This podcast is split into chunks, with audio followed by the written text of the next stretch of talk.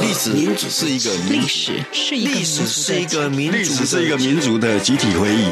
遗忘或篡改历史都是严重错误的，我们都必须对抗。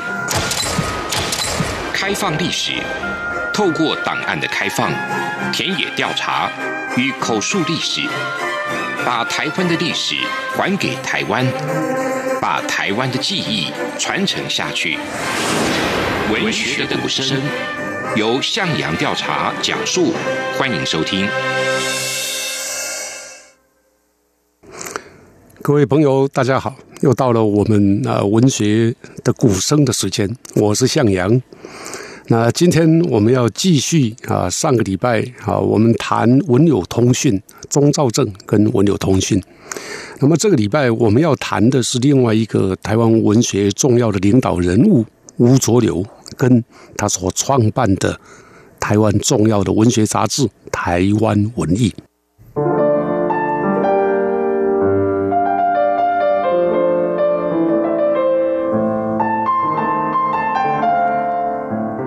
那么，《台湾文艺》呢，是在一九六四年四月一号啊，由吴浊流所独自创办。那么，吴浊流呢，他是日治时期的一个台湾作家。啊，一开头啊，受的是日本教育，写的是日文。他以日文写小说，那以中文啊来写古典诗。日治时期呢，啊，他啊才刚出现啊，所以很快的就碰到了战争。碰到战争之后，他变成记者。那在记者的生涯当中啊，眼见了台湾啊，从日本殖民统治一直到战后的种种状态。那么，台湾文艺啊是在台北创刊。一九六四年的台北啊，也是白色恐怖统治的年代。当时反共文艺的作品还是很多啊。那但同时呢，西化的现代主义文学也逐渐形成当中。那么主流呢，当然是反共文艺啊。那第二个受到瞩目的啊是现代主义，而吴浊流所独资创办的这一份台湾文艺。啊，却强调台湾，而且他集结的都是当时台湾省级的作家，相对起来啊，显得非常不显眼，并且因为使用台湾而触犯了当时执政的国民党对这两个字的一个禁忌。啊，据说吴浊流啊曾经遭到情治单位的约谈，要求他要拿掉台湾两个字。要不然就是要更动刊物的名称，但是吴浊流对这个要求并不为所动，他仍然坚持使用台湾作为这个杂志的名称。他的理由是：我就是要推动的，就是台湾文艺。如果拿掉台湾两个字，那我办杂志要干什么？就没有意义了。这可以看得出来啊，他是客家人啊，客家人的应景精神啊，在他的这个坚持下，终于保留了台湾文学的一个命脉。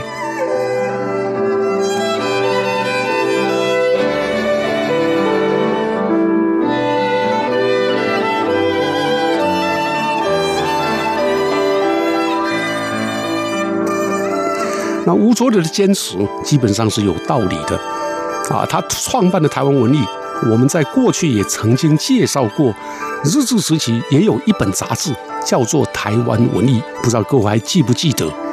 那是一九三四年由台湾文艺联盟创办的机关刊物，就叫《台湾文艺》。那么日治时期的这一本《台湾文艺》，面对的是日本殖民统治者，他们勇敢的发声。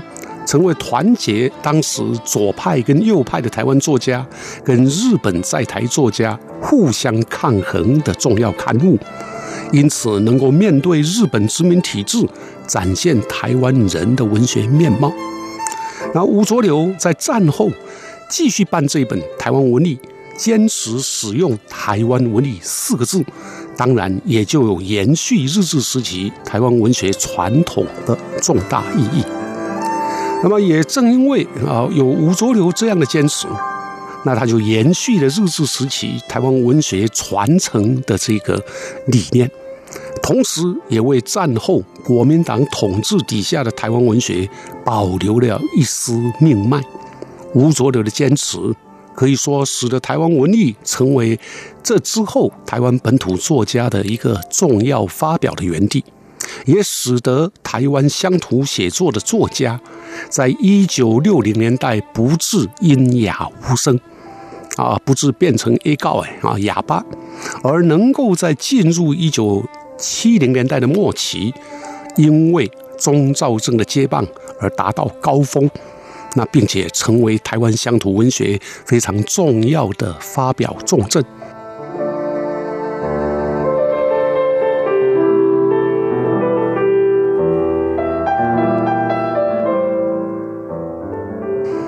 吴浊流到底是谁呢？我们可能也需要做一个介绍。吴浊流他的本名叫吴建田，他是客家人，啊，一九零零年啊出生于新竹的新埔。到一九七六年过世，呃，他是在一九二零年从啊日本总督府所办的台北师范学校毕业，然后开始担任老师。那一九三六年啊，他在杨逵创办的《台湾新文学杂志》，这个以前我们也介绍过，发表了他的第一篇小说叫《水月》。后来又以泥沼中的金鲤鱼获得台湾新文学征文比赛的首奖，所以他当时是一个优秀的青年作家。到了一九三七年，他担任关西公学校首席的训导，也就是训导主任，啊，又发表了《归西自然》《公狗》《五百钱的番薯》等等的小说。可是啊，吴浊流后来因为对当时日本的督学一直在凌虐或者凌辱台湾人的教师感到不满，所以愤而辞职，啊，离开了当时人人称羡的老师的这个工作，而且在第二年他就前往中国，在南京啊任职于《大陆新报》担任记者。这个改变也使他从作家啊转变成为一个记者，他的小说也因此中错。到了一九四三年啊，这个时候二次世界大战呢，其实已经啊如火如荼了啊。他回到台湾啊，先是担任台湾《日日新报》的记者。到了二次世界大战的末期，他开始创作他非常有名的小说。原来的名称叫胡太明，是用小说里面的主角做书名，后来改成亚细亚的孤儿。直到一九四六年，他完成以后出版这本书。那这部小说写的是日治时期台湾人在中国的经验，就好像书名啊“亚细亚的孤儿”一样，他刻绘了殖民地的。台湾人的集体命运和深沉的没有祖国的悲哀。到了二次世界大战结束了，国民政府接收了台湾，他先后担任过《台湾新生报》还有《民报》的记者，同时也因此而目睹了1947年二二八事件的发生。到了1948年，《民报》也被关闭了。啊，他就转任大同工业职业学校的训导主任。到一九六四年，他创办了台湾文艺。一九六七年，他又完成了另一本自传小说《无花果》，也写到二二八。但是啊，出版后呢，立刻遭到查禁。啊，那在一九七零年出版这一本《无花果》，一直要到台湾解除戒严之后，才重见天日。那么，一九七一年呢，他又写了另外一本，也是自传小说，叫做《台湾连翘》，一直写写到一九七四年十二月才完成。有一部分啊，他自己翻译成中文啊，在台湾文艺发表；有一部分牵涉到敏感的政治跟政治人物，就没有发表，而直到他去世啊，一九七六年九月他去世。去世后二十二年，方才在一九八八年解除戒严之后，由钟兆政根据他的日文原稿翻译成中文来出版。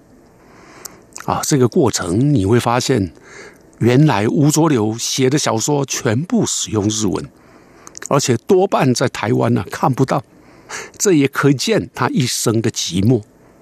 他用日文写他历经日本统治跟战后国民党统治两个阶段丰富的人生经历。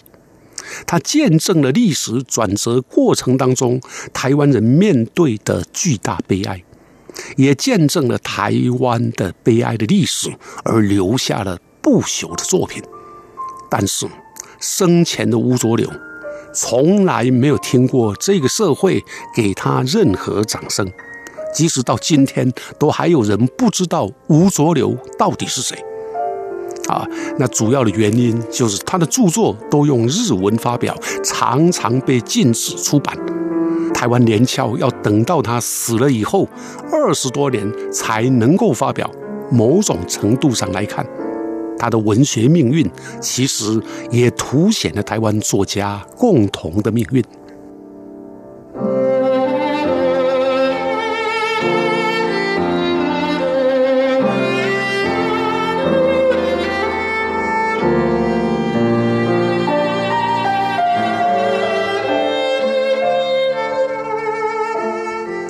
所以，如果从这里来看，在这样的一种处境底下的吴浊流，居然还独自创办没有读者的台湾文艺，这种精神更加令人动容而感佩。创办台湾文艺啊，对吴浊流来讲是一个很沉重的负担啊。他经常说，为了这本杂志，他要像乞丐一样向他的众多的朋友来募款。还包括谢东闵，哦，还包括当时非常有名的企业界的人士。但是无论如何啊，他坚持创办下去。到了第二年，台湾文艺办的第二年，他认为台湾的作家没有受到鼓励，所以他用自己的退休金又创立了台湾文学奖。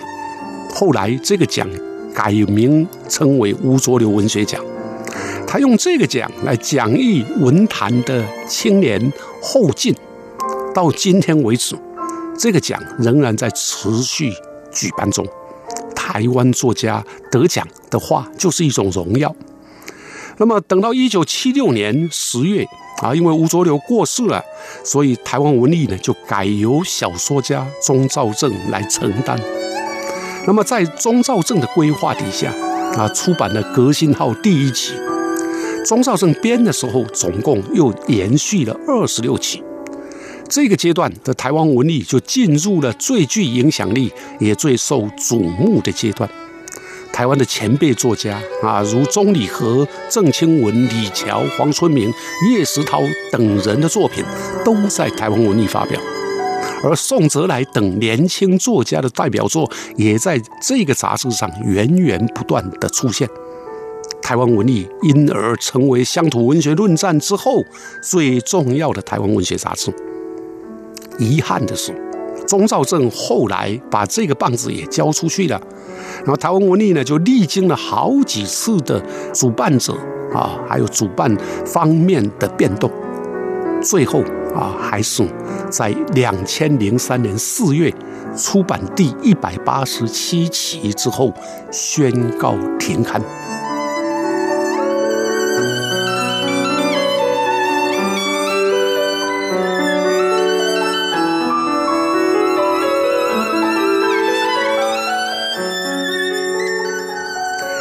总的看来，吴浊流创办的台湾文艺，从一九六四年到两千零三年，总共历时约有四十年的时间，可以说是台湾战后乡土文学非常重要的堡垒。